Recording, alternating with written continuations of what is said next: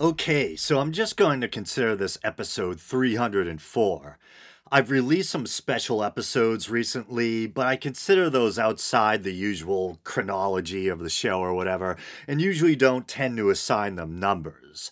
Actually, I had originally planned on releasing that Baphomet documentary I've been working on today as a kind of Halloween special, but it's not even close to finished. I know a similar thing happened with that de Loys's Ape episode, but hey, I finally got that one out, right? I'll finish that Baphomet episode too. I just don't think it'll be in time for Halloween, unfortunately. And since that currently remains unfinished, I figured let's just do a standard, off the cuff news story episode. So, this first item isn't really a news story, but nevertheless, it's something that I found interesting. Uh, I'm a big fan of Noel Plum, a uh, a YouTube atheist, I guess, uh, for lack of a better descriptor. And what I really like about him is he's kind of a salt of the earth kind of guy, not one of these bombastic, in your face kind of internet atheists. Uh, he's based in the UK, and I believe by trade, I, I think he's a fireman. Um, and he just has a really rational, down to earth, good natured take on things. And to be honest, Noel Plum used to be, or still is, one of my favorite uh, YouTubers or YouTube channels. And there's my chihuahua panting in the background in case you're wondering what that creepy, uh, heavy breathing is. Uh, but for some reason, I, I just fell behind with his content. You know, there's so much content out there online. You know, whether we're talking about podcasts or YouTube videos, that even when you're talking about a content creator that you really like, you know, it, it can be hard to keep up with uh, with everything. But I happened to watch his most recent video, and I believe it was entitled "Jordan Peterson Destroys Christianity." And I thought it was a great video and it was really interesting to hear the take of someone from across the pond on Jordan Peterson. Because although we're both English speaking Western countries, uh, yeah, I, I, think as a sovereign state, you can consider the United Kingdom as a whole a country. Um, despite that, a, a big difference between, shut up, Chihuahua, beside, despite that, a big difference between the US and United Kingdom is that uh, I think it's safe to say the United Kingdom is far more secular. Sure, there's the C of E, which uh, I think kind of practices a, a rather watered down version of Christianity. And there's probably still a lot of nominal Christians and even uh, still, saw, you know, a sprinkling of devout Christians, sure. But one thing I've learned through doing this podcast over the years and making friends with listeners and fellow podcasters from across the pond is that they're often very taken back by the high level of religiosity, religious zeal, or fervor uh, that's to be found over here. And so it was interesting to hear an Englishman's take on Jordan Peterson because despite the fact that he's a learned psychology professor who takes this kind of wishy-washy uh, blurred line approach to uh, religion, he's still seen by many on the uh, uh on the right, uh, maybe you'd call them the alt light or whatever, as this kind of champion of Christianity and of the quote unquote truths contained therein. And I think there's probably a lot of young devotees of Peterson who think that uh, this is a rather novel approach. And Noel Plum, I, I think at the heart of his video is uh, his observation that no, this isn't really something new in that from the perspective of an Englishman, this kind of wishy-washy, watered-down approach to Christianity um, is something you know they've been living with for quite some time And in fact, much of what Peterson has to say sounds startlingly similar to viewpoints you might hear expressed by higher ups in the Anglican Church, etc. This kind of wishy washy, airy fairy figurative approach to Christianity, while at the same time trying to promote the quote unquote truths supposedly contained within. And uh, Noel Plum makes the. Uh, I believe his actual name is Jim, but uh, I just call him Noel Plum because of the uh, his YouTube channel name. He goes on to make the point that although it, you know it seems that a lot of Christians are thankful to have a guy uh, in the states are, are thankful to have a guy like Peterson in their corner or seemingly championing their cause. Uh, that he thinks that in the long run, this watered down figurative approach isn't necessarily conducive to the longevity or preservation of traditional Christianity. And I believe Noel Plum's video is about 18 minutes in its entirety. Um, and I isolated uh, a clip that I think is just under five minutes. And uh, so I think I'll play that for you now. I just like him to keep doing the good work because whilst it's clear that Jordan Peterson is in many ways good for Christians, which I'll explain a little bit later. And I'm, I'm pleased about that, right? Because I want everybody to feel good about themselves.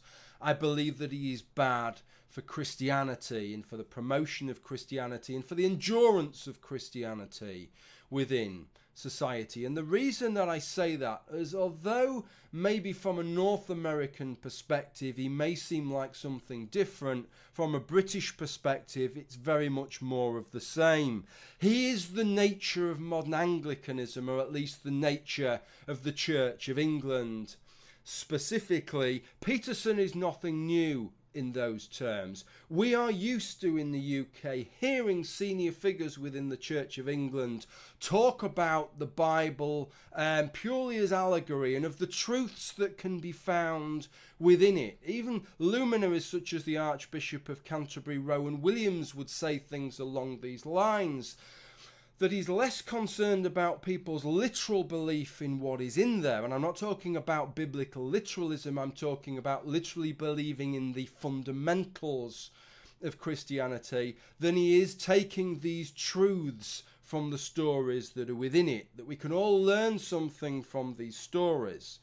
And that is very much the way of modern Anglicanism, or at least it is with the Church of England. Let me read you a couple of, of particularly notable examples of that, just to ram home that point and show you that these are senior figures within the Church of England talking about these things in the same kind of ways as Jordan Peterson would do. Okay, so the first one is from a guy called uh, Reverend Dr. Giles Fraser, who at the time was the Canon Chancellor of St Paul's Cathedral. It is commonly assumed that Christians don't really believe in death at all, that we subscribe to the view that when we die we go on living in some other realm or in some disembodied form. Just to be clear, I believe nothing of the sort. I don't like the euphemistic language of passing on or having gone to sleep, nor do I subscribe to Platonic ideas about the immortality of the soul. When you die, you die. As the first letter of St. Paul to Timothy puts it, God alone is immortal. And then we have the almost legendary Bishop of Durham, uh, David Jenkins. I wouldn't put it past God to arrange a virgin birth if he wanted to, but I very much doubt if he would. He carried on. In a phone in, the article carries on, I should say, in a phone in he spoke of the possibility that the disciples had pinched the body of Jesus. Then in October, he took part in a discussion for the Radio 4 series Poles Apart and spoke about the reality of a symbol in history as opposed to the term literally physical. I was very careful about my use of language. After all, a conjuring trick with bones only proves that somebody's clever at a conjuring trick with bones. I am bothered by what I call God and conjuring tricks. I am not clear that God maneuvers physical things. I am clear that he works miracles through personal responses and faith. senior figures within the Church of England casting aspersions on the idea of a resurrection, whether that's a a, spiritual or a material resurrection and the idea of immortality that results from that. Senior figures within the Church of England not convinced themselves in ideas as fundamental uh, as the virgin birth or the resurrection, the bodily resurrection of Jesus Christ. But if you listen to these people talk, they will talk about the truths that can be found in these stories and what we can learn from these stories. They have been hammering home time and again exactly the same kind of points that Jordan Peterson has made his stock in trade. Now, the reason for this, I propose, is because the Church of England like Dr. Peterson, the Church of England is full of highly intelligent individuals, highly intelligent theologians that are effectively creating a Christianity that flatters their intellect. The problem with it is, is that its selling power is close to zero. To show you exactly what I mean, let me show you some figures here. What I have shown numerous times in the past is that the decline in Christianity in the United Kingdom is stark. What I want to show you here is that that decline is almost entirely made up of Church of England stroke Anglicans. Okay, so yeah, so I'll end the clip there. And I don't know how much I can add. I, I think Noel Plum did a uh, an absolutely great job there. One thing that really jumped out at me, I think uh, he was reading quotes from some church higher ups. And I believe it was the canon chancellor, I think uh, Giles Fraser or Fraser was his name. Um, and, and, he talked about how this high up uh, church official just comes right out and says, No, I don't literally believe in life after death. And I think to those of us on this side of the pond, even a you know a non-believer like myself it's still kind of jarring or shocking to imagine a, a, church official coming out and saying something like that. And i think it goes to show the kind of uh, the disparity or whatever the the the contrast um, regarding religious attitudes between the united kingdom and us. And uh, you know the embrace of this kind of watered down form of Christianity. Okay, next day, back through the magic of editing. And as the saying goes, it is coming down cats and dogs uh, here in New England. And so, given just how sensitive this microphone is, you just might hear uh, Mother Nature in the background, the rustling of leaves, uh, pouring rain, etc. And it's about 10:40 a.m. October 27th. Uh, I think, uh, well, I don't think I know. There's supposed to be a Halloween party going on tonight that most likely I would have been invited to, but my friends still, I guess, uh, pissed at me for how drunk I got at the last party. Hey, you know, what can I do? I apologized. I even vowed to change my approach to alcohol uh, how intoxicated I get, that kind of thing. But uh, still no invite. The funny thing is, the rest of our friends, uh, even those who were at the same party, all seem cool with me as far as I can tell. But when the host ain't happy with you, eh, you're pretty much screwed. so, uh, only time will tell, you know, how things play out. But enough about my personal crap. Uh, on to the next item. So, this is a pretty big story. Now, Ireland's controversial and outdated, I would say, uh, blasphemy law or laws have been in the spotlight for a while now. Uh, but finally, there's a referendum, and this very weekend, I believe, voters are finally getting a chance to decide on on the matter. I believe Friday, so yesterday, the voting actually would have taken place. And then I think the results are supposed to be in either by tonight or tomorrow, you know, before the weekend is through. And if, like myself, you're a fan of British comedian slash activist Stephen Fry, then you may recall that not that long ago, maybe uh, the way time flies might have been a few years back, he, as the article puts it, ran afoul of Ireland's uh, blasphemy law or laws. And uh, that was big in the news for a bit. And I'll actually read a bit from an article from The Atlantic uh, that I believe was published just yesterday. And it looks like it's by Yasmeen Serhan or something like that. Apologies if I'm butchering your name. You'll probably never hear this anyway. Uh, but it's entitled How a Comedian Pushed Ireland into a Referendum on Blasphemy. Stephen Fry called God quote unquote stupid in an interview three years ago. Now voters are headed to the polls. And so it begins on Friday. Irish voters will participate in their second referendum of the year this time to decide whether to remove a prohibition against blasphemy from Ireland's constitution, like the decision in May to overturn a ban on abortion and the 2015 decision to legalize same sex marriage. This vote stands to shift the country away from its traditionally Catholic heritage. And it's like at this point, okay, so you legalized abortion, same sex marriage is legal uh, let's fully step out of the dark ages and get rid of this stupid blasphemy thing. And the article continues The referendum, which coincides with Ireland's presidential election, will ask voters whether they support removing the word blasphemous from Article 40 of their Constitution, which states that the publication or utterance of blasphemous, seditious, or indecent matter is an offense which shall be punishable in accordance with law. A recent poll projects that slightly more than half of the public will support scrapping the offense, with a quarter still undecided. No one has ever actually been prosecuted for blasphemy under the Irish Constitution, but the one time an investigation was even attempted in recent years was enough to catapult the issue onto the national stage.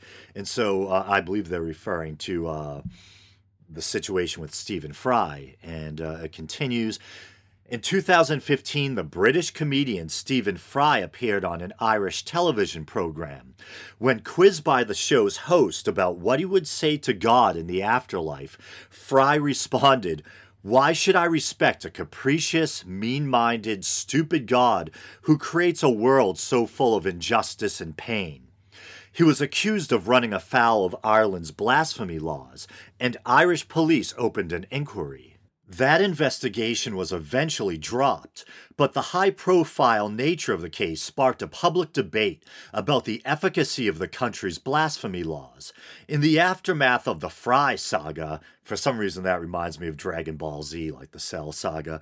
But anyway, an alliance of 14 churches, including the Catholic Church, declared the constitutional clause, quote unquote, largely obsolete and called for its removal.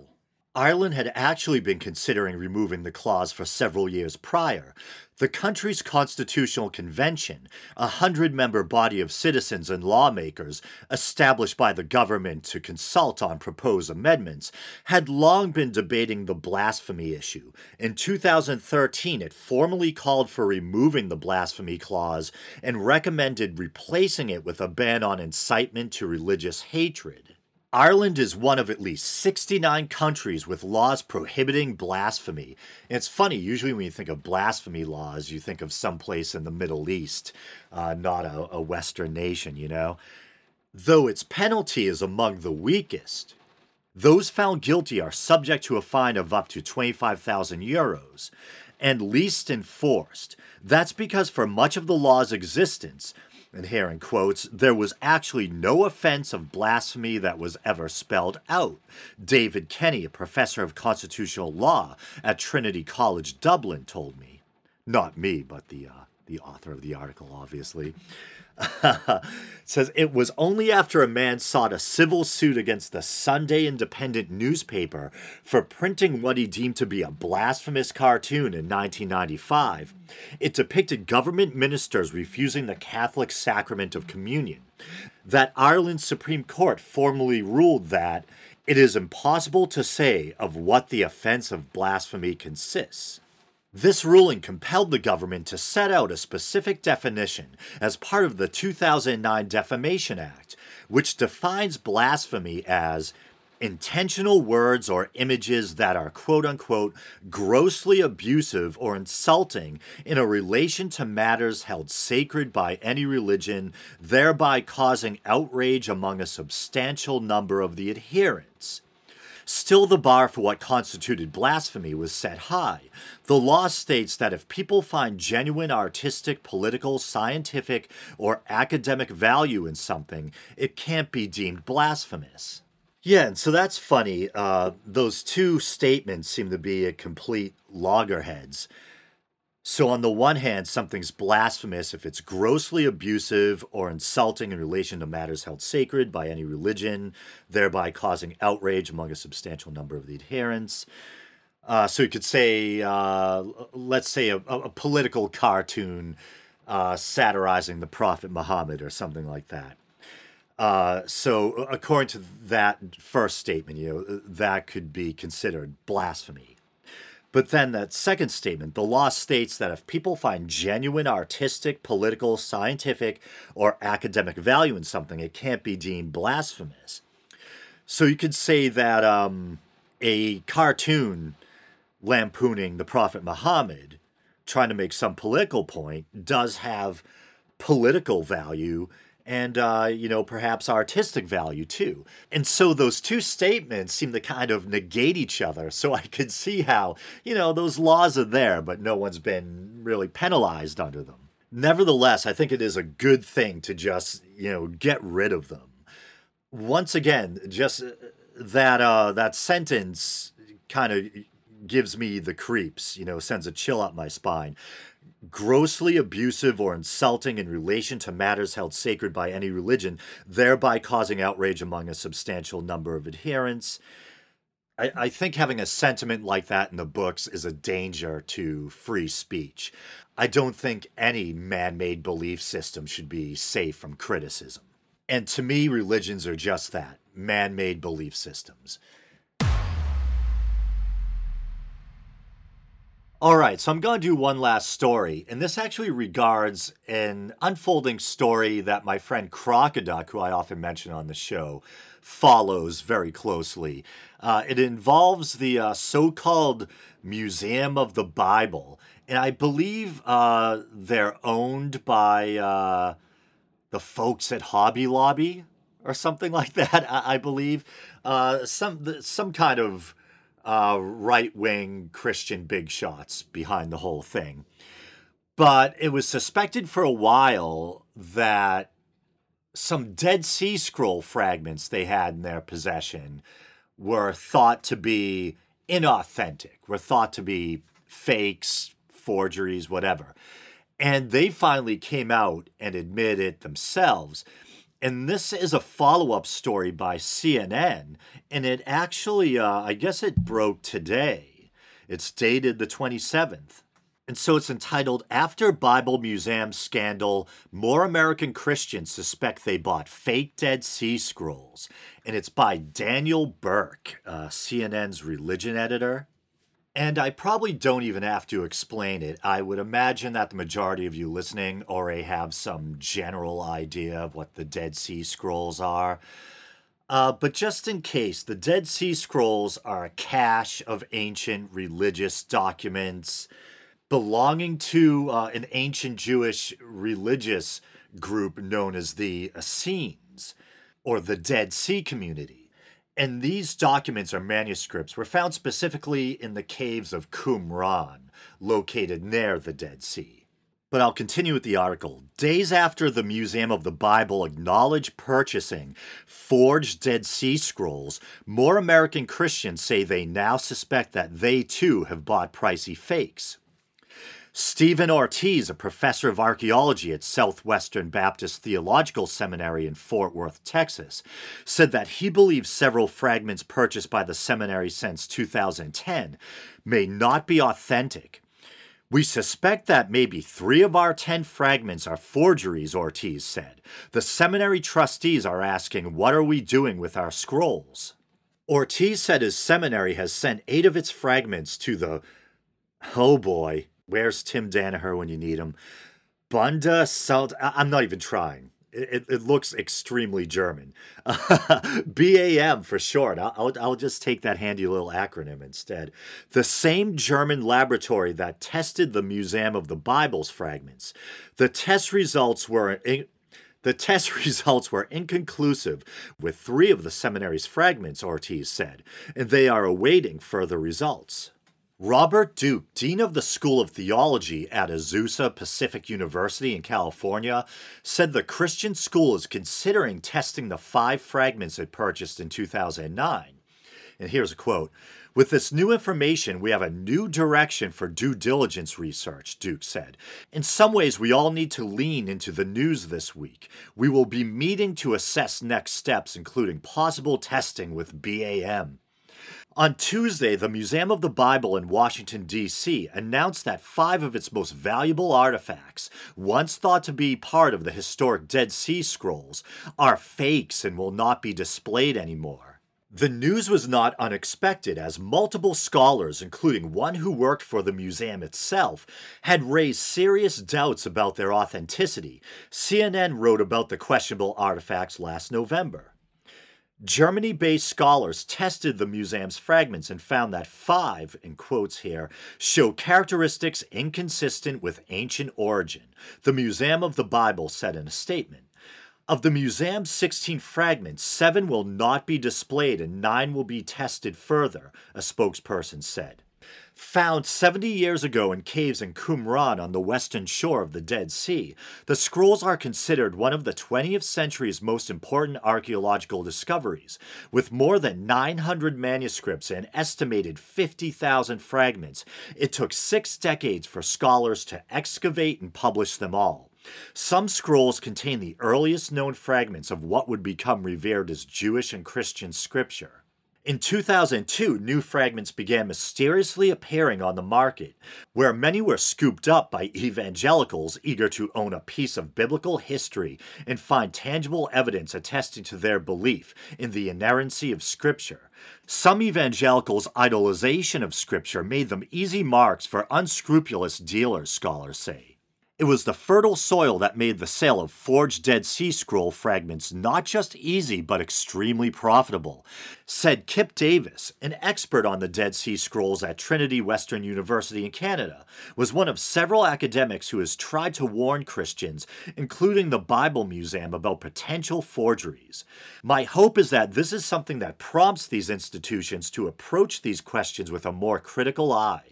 Since the Bible Museum announcement, controversy has focused on the Green family, the evangelical billionaires behind the Museum of the Bible. In 2017, the Green family's company Hobby Lobby agreed to pay 3 million in return artifacts smuggled out of Iraq as part of a settlement with the Justice Department. Scholars have repeatedly questioned their approach to procuring artifacts.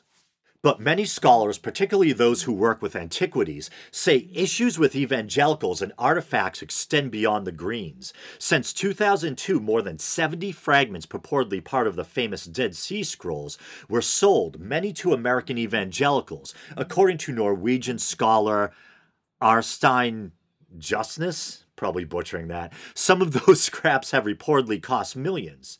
Justnes? Ugh, why? Why, why is someone throwing all these crazy names at me? But I'm sorry to say that your name is crazy.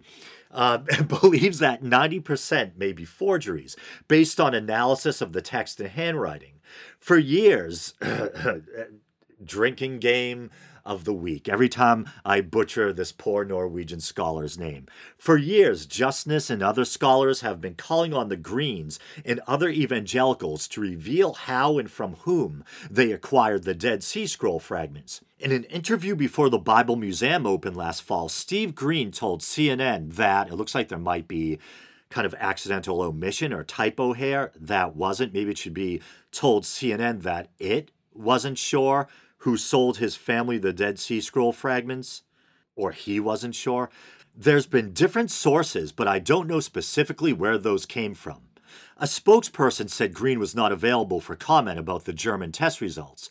They should tell us where they bought them and show their papers, Justnes uh, Drink Up said. oh man, the physical tests are super sexy. and what the public wants to hear about. But without an object's provenance, it is just unethical and it helps the illicit market. Like justness, and it's a J and it's a Scandinavian name, so maybe it should be pronounced with like a Y. Um, like like justness or just justness. Uh, I have no idea. And, th- and this show is going so well, pronunciation wise. Davis said he hopes the scandal will encourage evangelical collectors to be more upfront about the provenance of their Dead Sea fragments. There has to be a stronger focus now on how to handle questions of provenance. That's really where the massive failure in this has taken place. That may be easier said than done. Duke and Ortiz said their institutions were told their fragments were connected to the Kando family sounds like something out of Star Wars, who for decades had been trusted middlemen between buyers and the Bedouins who found the Dead Sea Scrolls. For years, the thinking among scholars has been if an artifact came from Kando, it's likely legit. It's important to remember that the world of Dead Sea Scroll scholarship is reliant upon artifacts Bedouins found, Duke said. They were not part of Providence archaeological dig. But even before the Bible Museum's tests, Ortiz said he and other scholars had doubts about their supposedly ancient artifacts based on analysis of the handwriting and text. For one, many of the fragments bear snippets from the Hebrew Bible, which is unusual because less than a quarter of all known Dead Sea Scrolls pertain to Scripture, but evangelicals and others are known to pay higher prices for them. For what it's worth, even scholars at Harvard University have been fooled by a forgery, Ortiz said, noting the infamous Gospel of Jesus' Wife scandal, a fiasco that hoodwinked a respected scholar and made worldwide news in 2012. All right, but I just thought that was an interesting follow up or continuation of that uh, Museum of the Bible forgery story. And I guess with that, I'll call this episode a wrap. As always, thanks for listening, everyone. Uh, you know the drill. Please like the Facebook page. You can follow the show on Twitter. Check out the YouTube channel. Maybe you're doing that now. If you would like to support the show monetarily, you can do so by using the PayPal widget, the bottom of the Podbean page. There's all that alliteration. Or you can just go to patreon.com slash the week in doubt and support the show for as little as 99 cents a month. And that gives you uh, access to a bunch of bonus content. All right. Thanks, brothers and sisters, and uh, happy Halloween. Until next week.